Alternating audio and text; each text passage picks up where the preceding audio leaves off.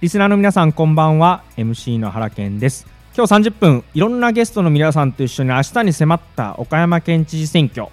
というよりは選挙政治のことについて語る30分にします。今日も30分間お付き合いください。それなラジオ原健と社会の冒険者たちスタートです。この番組はジャズ喫茶ジョーダンブロードナイトの提供でお送りします。ジャズ喫茶ジョーダン。岡山市唯一のジャズ喫茶でニュー表町プラザ2階にあります。ジャンルにとらわれない豊富な音源をお楽しみください。ジャズライブ講座もあります。電話番号086-237-2012です。改めましてこんばんは MC の原健です。今日は30分ぶっ続け明日に迫りました岡山県知事選挙について高校生大学生と話していきたいと思っています。で僕が話すというよりはスペシャルゲストノイズノージャパンというアンダー30世代のインスタ政治メディアを作っているメンバーのなおちゃんからいろいろ話を聞こうと思ってます。なおちゃんよろしくお願いします。よろしくお願いします。後でそのノーユースノージャパンの説明は詳しくしてもらおうと思います。そして前半部分はもう一人毎度おなじみ大学院生のエリーに来てもらってます。よろしくお願いします。はいエリーです。お願いしますエリーは投票行きますか、もう行きましたか？いやまだ行ってない。行く予定、うん行く予定。そうですね。これまあ収録がねあのちょっと前なので、うん。まだまだ知事選前半ぐらいの段階ですけど、投票日までには行くということで、はい。ちょっとそのあたりの話も聞こうと思っています、でなおちゃんは実はねもう、えー、とこのラジオ出てもらうのは3回目かな？4そうですね。3回目になりま3す回目。これまではあの岡山が地元で関東で大学生をやっているという立場で、うんまあ、コロナの中での大学生活とか東京の街どうよみたいな話をいろいろお聞きしていたんですが今日はちょっと違う役割でアンダー30世代のインスタ政治メディアノーユースノージャパンってなんだという話をまずお聞きしたいと思ってるんですけど、うん。エリー知ってるノーユースノージャパン？ノーユースノージャパンっていう団体名は知らなかったですけど、うん。あのインスタ見てあ見たことあるわと思いました。あー。うん。多分誰かがシェアしてたんでしょうねストーリーとかでね、うんうん。友達のインスタがの投稿を見るとあこれだと。うんそうそうあの色使いとかであー、うん。見覚えあるわと思って。見たと。うん。ということで、まあ、結構ね広がってるんですよね。ノイズノージャパンいつ作ったんだっけなおちゃん。えっと作りやり始めたのは、えっと、去年の2019年の7月ですね。参議院選挙があった時にやり始めました。えっ、とじゃあ1年ぐらい今、そうですね。1年経ちました。うん。でインスタがフォロワーが今？今4.8万人ぐらいいます。すごいっすよ。俺の何十めっちゃ頑張って倍だますっていうめっちゃ頑張ってます。そうっすよね。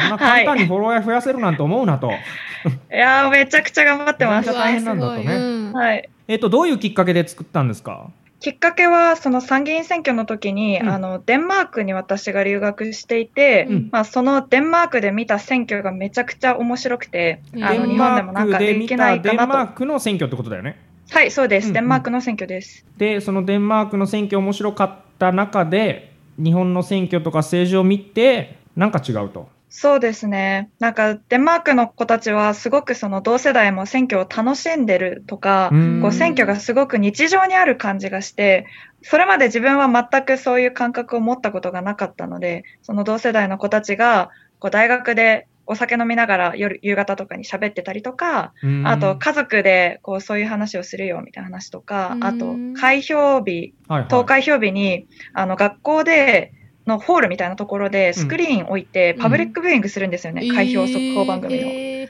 選挙結果を？選挙結果を見てるんです、学生が。えめっちゃ楽しそうにしてて、うん。あのそういうところとかがもう全然日本と違うなと思って、うん。すごいびっくりしたのが、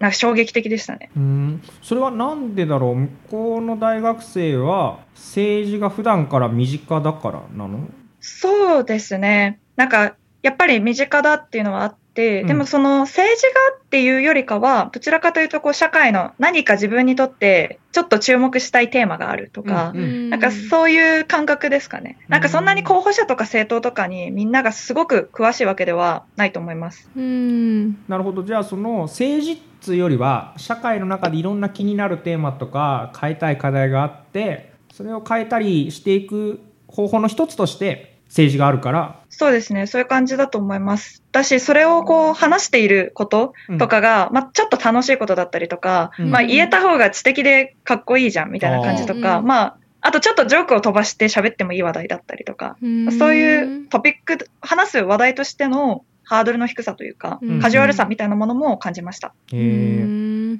エリーどう思う？だって何回か投票に行ってる世代じゃない、うん。で選挙も何回もあったと思うんだけど、うん。話す？花さん。話さん。花さん。で仲いい友達とかとはちょっと話すとかそういうこともない？選挙。行ったよ投票行ったぐらい。そんな別に。別に。うん。盛り上がることもなく、盛り上がりはせん選挙行く人と行かない人だとどっちがかっこいいと思いますか、えそれは行く人でしょ。うんうん。そういうことですよ。そこまでの評価はあると日本でも。投票行ってる方がまだいいかっこいいかもしれないと、うん。ただほとんど行ってないっていううね、ん。そうそうそう。えなおちゃん今岡山って若い人の投票率どういう状況なんだっけ？あの、今回の選挙のためにちょっと調べたんですけど、前回の県知事選、うん。4年前ですかね。で、えっと、全体が33%。で、20代は、えっと、20%ぐらいです。10代もうちょっと高いんですけど。うーん全体がっていうことは岡山県の全部の人口もおじいちゃんおばあちゃんも入れて平均して前回33%でした。えーでも世代雇用が3人に1人しか知事選挙に投票に行ってないとですね。そうです。そうなってて、結構それは見てびっくりしましたね。これ若い人が投票行かねえとかってよく言うけど待てよと言ってるみんなっていうことだよねそうですね、うんなんか全然行ってないじゃんっていう感じでした。うんでさらに20代に絞ると20%で5人に1人しか投票行かないからより少ないと、うん、そうですね。特にその20代前半はうん。20%切ってて、うん。あの全世代の中で一番低かったので、うん。まあそれこそ県が行っちゃうとかあると思うんですけど、うん。まあ行ってないよねっていううん。ところは感じます。なんか変だよね。だって、えー、と3人に1人しか投票行かない中で県のリーダーが決まって4年間いろんなことが決まっていくし。うん。でさらに言えば20代で言えば5人に1人しか投票行ってない中でリーダーが決まると。でこれあのなんだろうね投票行ってない人が悪いよねとかちゃんと投票行けよっていうのはすごく簡単だと思うんだけどえでも投票行ってもらうための努力をじゃあ政治家がやってんのかとかうん。教育の中でできてんのかとかうん。いろんなまあ新聞ラジオテレビ含めメディアがちゃんとやってんのかっていうと僕は全然やってないっていうかまだまだやれるとこはいっぱいあると思っていてうん。なんかそのあたりの思いはなおちゃんも近いのかな？そうですね。なんか、もともとそれこそ私もそんなに選挙に関心なかったので、うんそれを考えてもやっぱりその、こう、普通に何も特に関心を持たずに生きてたら、うん受け取れる情報とか、興味を持てる情報ってすっごい少ないんじゃないかなって思います。うんうんじゃあその関心を持てるきっかけとか関心を持ちやすいコンテンツが政治に対してもっともっとあった方がいいと。そう思います。うん。それが NO YOUTH NO JAPAN になればいいなと思っうんうん。て活動しているところです。だってね今エリーも NO YOUTH NO JAPAN っていう名前は知らなかったけど、 NO YOUTH NO JAPAN がインスタグラムとか SNS で発信してるいろんなコンテンツは見たことがある。るんだもんね。うん。それ別に政治のニュースを探しに行ったわけじゃなくて、わけじゃない。多分私の友達がなんかシェアしてたのが目に入ってきたって感じ。なるほど。まあそんな中でね、去年の参議院選挙の時にノーユースノージャパンとして、うん。あの投票に若い人が行った方がいい15の理由っていうのを作ってるんだよね。はい、そうなんです。なんか投票に行ったこ行った方がいいとは、まあいろんな人が言うけれど、うん。なんかじゃあなんで行った方が良かったんだっけっていうのを考えたときに教えてもらったことなかったなと思って、うん。このコンテンツ作ってみようかなとその時思いました。なるほど。ちょっと先にエリーに聞こうか、エリーもまあ投票にも自分で行ってもいるし、うん。その15の理由っていうのも今見てもらってるんだけど、どう15の理由で共感するものとかある？えっとねちょっと気になってるのがうん。あのどうして投票に投票しないといけないの？5のところの若者の権利は知らない間に脅かされている。ほう。なんかこれだけでもちょっとよくわかんないのもありつつでもそうなんだろうなとかいうのがあってなんか具体的になんかこうどういうことなんだろうっていうのがちょっと一番気になったのがこれでした。あー若者の権利はうん、知らない間に脅かされていると。うん、だから脅かされないために投票に行こうよってことかな、うん。ちょっとなおちゃんこのうん理由の詳しい説明お願いしてもいい？はい、そうですね。私も実はこれが結構一番気になってるって周りの人からよく言われるやつだったんですけど、あの、これ、その投稿の中に年金とか教育とか雇用とか書いてるんですけど、うん。例えば年金ってこう徐々に徐々にまあ減額されてきているうんうん。中で、こう、まあ、流れ、っていう流れがある中で、私たちが年金を受け取るときにどうなってるのっていうのは、まあ、結構わかんないうんけど、私たちが投票に行かないと、その、こう、減っていく流れってストップしないかもしれないよね、うんうんうん。とか、あと、教育、私これすごいびっくりしたんですけど、あの、日本って一番教育に OECD、あの、まあ、日本、世界の中でも、その、まあ、上位の国だけがまあ入ってるうん。27カ国の中で、一番教育にお金を使ってない国だっていうことなんですよね。でもそれも私たちが知らないから、でも教育って本当は受けられるものじゃないですか。ううん。んなんかたくさんお金使ってもらいたいものなのに、うん。使ってもらってないのも私たちが投票に行ってないからなんじゃないかな、みたいなことを考えながら、この投稿を作りました。うんそうですよね。だから本当はもっとこう若い世代のまあ今もそうだし将来も含めて持ってるものとか他の国と見比べると与えられてるべきものがうん。全然日本って持ててないし与えられてなくて。でも暮らしてる若い世代からするとそれがまあ当たり前になっちゃってるから気づかないけどおかしくねって言われたらあ確かにおかしいよねっていうことがいっぱいあるとうん。それはすごく思うんだけどね。んうんそうで、しかもその、なんか、権利って言われても、なんか、なかなかピンとこないのかなって、私も、なんか、この時初めて考えたんですけど、うん。なんか、その、今の状況が当たり前だから、もっとあって当たり前、あることが権利だって、言われることも思うこともないんじゃないかなっていうのを、うん。まあ、この参院選で投稿作って初めて思ったところだったりしました。なんかそうだよね、あのー本当に政治はいろんなところ、今もそうだし、将来にも関わってる中で、うんちゃんと若い人たちが自分の声を上げると、うん政治家も若い人の方気になるよねっていうのはすごくあるなと思います。逆にね、最後、なおちゃんに前半部分の最後でお聞きをしたいんだけど、政治家にここもうちょっとこうしてくれとか、ここ変えてくれみたいなことって何かある？そうですね。えっと、なんか若い世代の、なんか日常が政治とつながってるんだよっていうことを、うん。もっと政治家の側から可視化して、見える化してほしいなっていうのうん。を、すごく思いますね。うんうん。なんか、例えば、まあ、選挙の期間中とか、まあ、その、そうですね。例えば、若者に対して、まあ、SNS とかで発信するっていうのは考えてると思うんですけど、まあ、選挙中発信しても、その後、パタッと投稿しなくなっちゃうとか、うん。まあ、選挙中は若い人に向けてとかっていうことで、こうなんか声を上げてくれても、なんかその後特になんか直接何かを言ってもらった覚えとかしてもらった感じは全くしないとかっていうのって、多くの人が持っている感覚なのかなと思ってます。ので、うんうんでも実際は毎日学校行ってるし、毎日買い物してるし、あの、いろんなところで多分政治とつながりを持ってるんだと思うんですよね、本当は。うんなので、そういうことをもっと政治家の側から、なんか自分は若い人のため考えてこういうことやってますよとか、うんこういうことをやりたいんですけど、あの声がありませんかとかっていうことを言ってくれさえすれば、もっと違うんじゃないかなっていうことをん。思っています。まあ、その興味ある人とか政治に関心のある人たちが頑張って調べるということももちろん大事なんだけど、うん。政治家として予算とか法律とかいろいろ関わってるものとして伝えれることは本当はいっぱいあるはずでうん。うん。うん。それをもうちょっと真剣にやってほしいし伝えるだけじゃなくて若い世代の声をもっと聞くことを増やしてほしいなっていう感じですよね。そうですね、聞く機会とか、話す、お互いに話す機会とかうん。作ってくれるとすごくいいなと思います。それは、えー、と僕自身にも刺さる話なので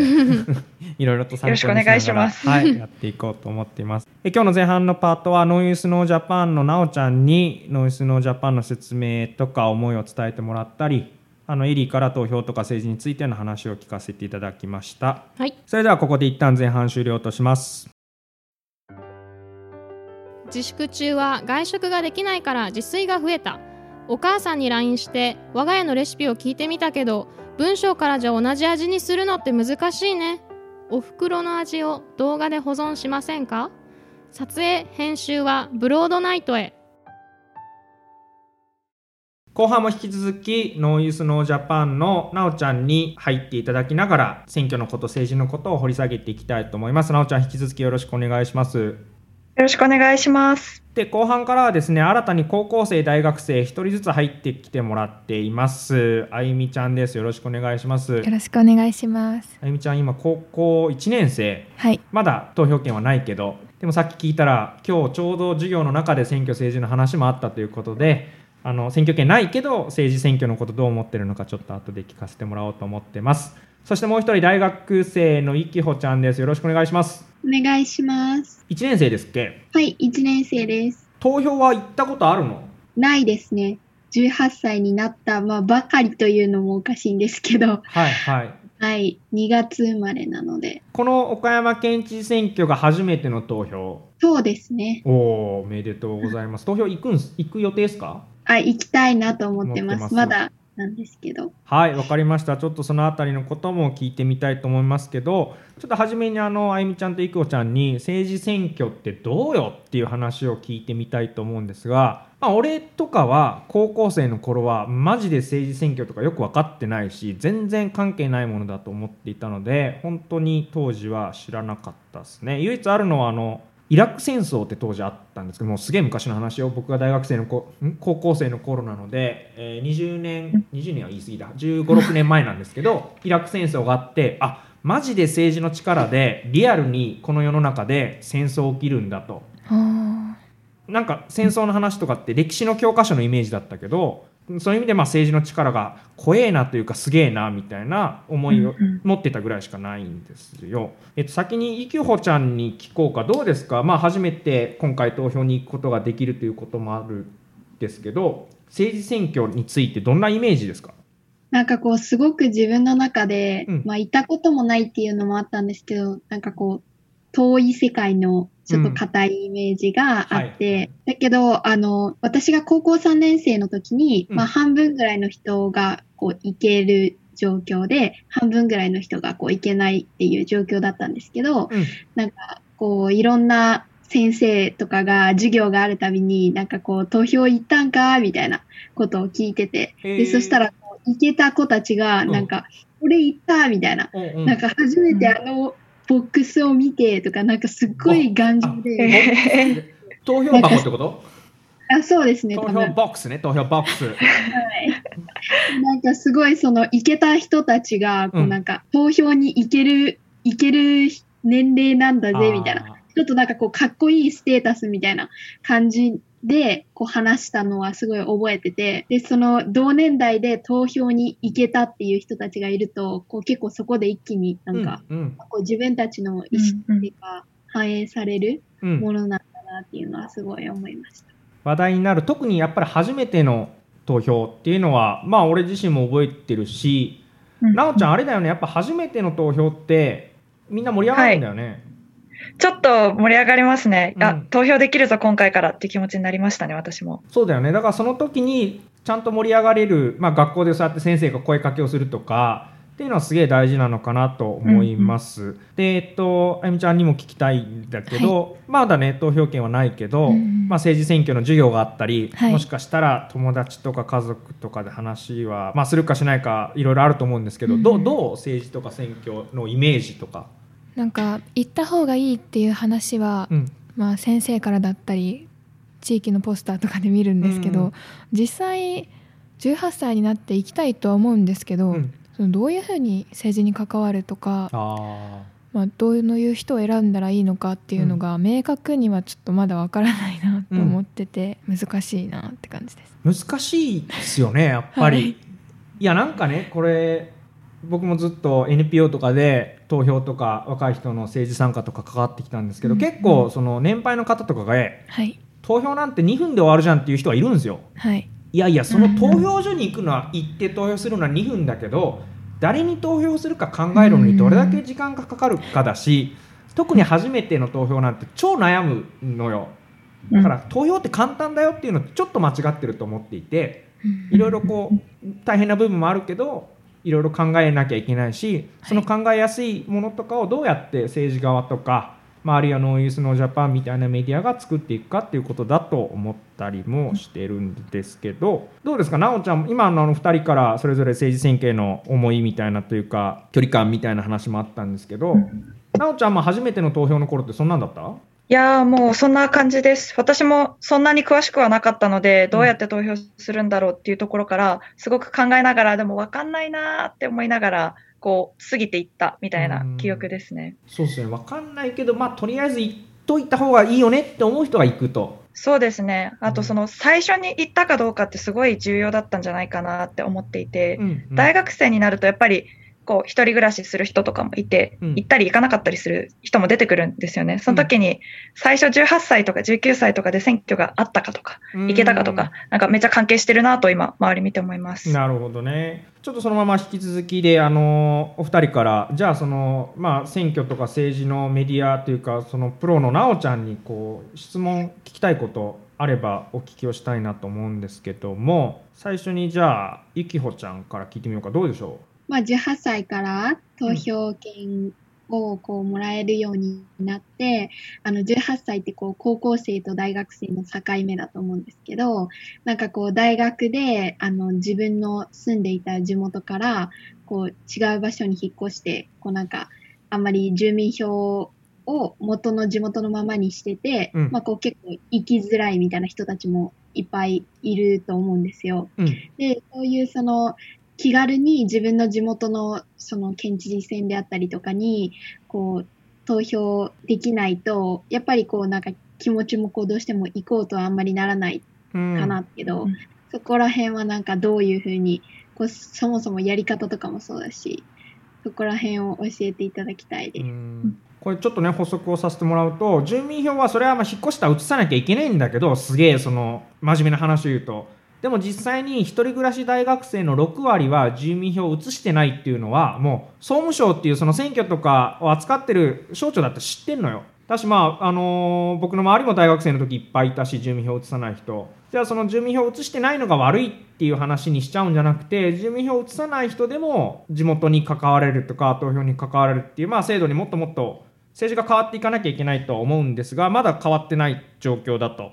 そんな中でなおちゃんどうですか？そういうまあ地元には今いないけど地元に住民票あって地元のことが気になる人たちにどういうアドバイスをしますか？そうですね。まず、投票に関しては、うんまあ、住民票を移してないっていう場合は、不在者投票ができますよね。うんなので、不在者投票は、その住民票がない自治体からも、えっと、住民票がある自治体から資料を取り寄せることによって投票に行くことができるっていう制度があるので、うんまあ、それを使ってぜひ投票はしてほしいなと思います。それは郵送でしょでも 郵送ですね。私は郵送で取り寄せるっていうのが一番メジャーだっていうふうに聞いてます。基本ね封筒に切手を貼って宛名を書いて送ったりやり取りをしなきゃいけないっていうことでなかなかねあの面倒くさい部分はあるけど、まあ、一応制度としてあるよと。そうですね。あとはまあ、知るっていうことに関してだけで言うのであれば、うんまあそのホームページ私は見たりとか、あとうん YouTube とかで最近は演説も配信してる人とかもうんいるので、まあそういうのちょっと覗いてみたりとか、まあ親に頼んでちょっと選挙広報とかポストに入ってなかったみたいなので、うん。ちょっと写真だけ送ってもらうとかいうのも、まあ気軽にできるところかなとは思います。うんうん、どうですゆきほちゃん？そのあたりとかって周りの大学生とかまああのゆきほちゃん自身も今地元ではないところで大学生活やってるから岡山の情報って入りにくいと思うんだけどそうやってネットで情報を調べたりするのはやってみれそうな感じですか？そうですね。あの、やっぱり情報というか、デジタルで入ってくるのか、うん。アナログで仕入れなきゃいけないのかって結構、ね今私たちの世代にとっては大きな違いだと思うので、うん。デジタルでこうインターネットを通じて情報が入ってくるっていうのは自分でもすぐできることだなって思います。そうですね、ぜひ、うん、どんどん調べちゃえばいいと思うし、まあ、あとは選挙によるけど、候補者の方が SNS、Twitter とか Facebook とかやってる率は多少は増えてきているので、なんかそのあたりもちょっととりあえず選挙の間だけでも見てみるっていうのはいいかなと思ったりもしてます。そのままじゃあ、あゆみちゃんに聞いてみようと思うんですけど、どうですか、聞きたいことあります？えーっとまだ選挙権はないんですけど、うん。授業だったりとかで、まあ、政治に関わっていた方がいいなって思うんですけど関わり方うん。が選挙権がないけど関わりたいけど関わり方がわからないうーん。うんうんうん。から関わり方があれば知りたいなと思ってどうでしょう、なおちゃん。そうですね。まず、なんか政治って選挙だけじゃないんだよっていうところうん。なのかなって、私はあ最近気がついたんですけど、思うので、まあそういうところかなと思います。っていうのも、なんか選挙の期間は確かに投票とかであるけど、普段から例えばこう、何か政治に声を上げている、例えばあの、英語の民間試験が高校で、大学受験の時に使われるかどうかっていうところも、高校生が政治にこう声を上げたり、なんかおかしいんじゃないっていうのを言った機会だったなと思っているので、まあ、そういうふうに日常にもやもやしていることが、実は政治とつながってるみたいなことがあるんじゃないかと思っていて、まあ、そういう時にちょっと政治も意識してみるっていうか、調べてみるっていうことがあるのかなと思います。と選挙に関して言うのであれば、まあ、確かに投票はできないので、まあ、周りの人とか、あの SNS とかでまあ調べたり、ちょっと話を聞いてみるっていうところから始めるのが気軽かなと思いました。うん、うん、そうですよね。選挙に行けないだけって思うぐらいでいいかなと思っていて、うんうん、なんかそうやって変え変えてほしいこととかを、はい。まあ、いろんな形で伝えちゃえばいいと思うし友達同士で話しちゃえばいいと思うし。あとねその選挙に出た身からすると、はい、ツイッターで例えば岡山在住の大学生とか高校生ってプロフィールで分かる人からツイッターフォローとかされると、はあ、めっちゃわーってなるもん。でそのフォローしてくれた方が例えば選挙とか政治とか岡山のことについて何か言ってたりするとすげえ気になるし見るんですよ。はいだからそれ投票っていう力はないかもしれないけどまあ、政治家とかであれば誰がフォローしてくれたかとか、まあ、誰が自分にちょっと興味を持ってくれてるかとかっていうのはすごく気にすると思うんでめちゃめちゃ効果あると思いますけどね。そうですよねあの本当に SNS でなんか「いいね」するとかリツイートするとかそれだけであの政治とか社会問題との関わり方って十分だなってあのメディアを運営していても思います。めちゃくちゃ嬉しいです。